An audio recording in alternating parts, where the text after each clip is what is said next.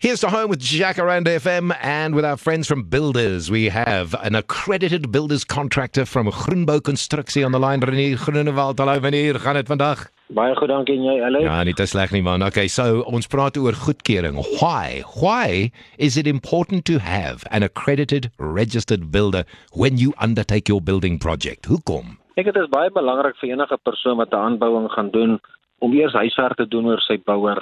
So die bouers, meestal van ons is geregistreer by die NHBRC en daar's altyd 'n trek rekord wat hulle kan teruggaan om te kyk hierdie ouens reg gewerk, is daar voordele en nadele van die ons wat die werk vir hulle gedoen het.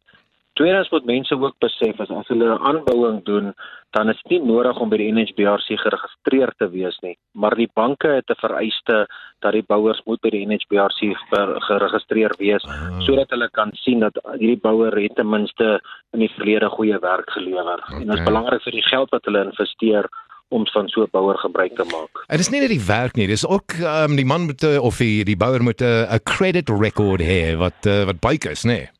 Dis reg ja, dis reg want kyk die NHBRC wys van al die nuwe huise wat geregistreer is, maar ook so praat die mense tussen mekaar om te sê ja, hierdie bouer het dit gedoen, hierdie bouer het dit gedoen en dit help ten minste die kliënt om te verseker dat die geld wat hy investeer in 'n langtermyn belegging Mhm. dat hy die regte persoon aanstel. Ek hoor so.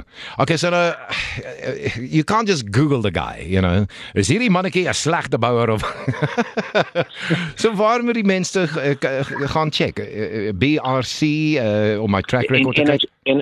NHBRC, die belangrike is die NHBRC. Mhm. Hulle sal vir die ouens kan sê of dit wel 'n goeie geakkrediteerde bouer is. Mhm. En jy's 'n goedgekeurde bouer uh, en uh, Groenbou Konstruksie, julle doen groot werk. Ons is in uh, besig met nuwe projekte in Rode Park en dan ook maar in Chantel en 'n paar ander plekkies waar ons werk, ja. Fantasties. So van jou punt af is dit uh, die ekonomie is uh, het wakker geskrik. Nee, dit word wakker.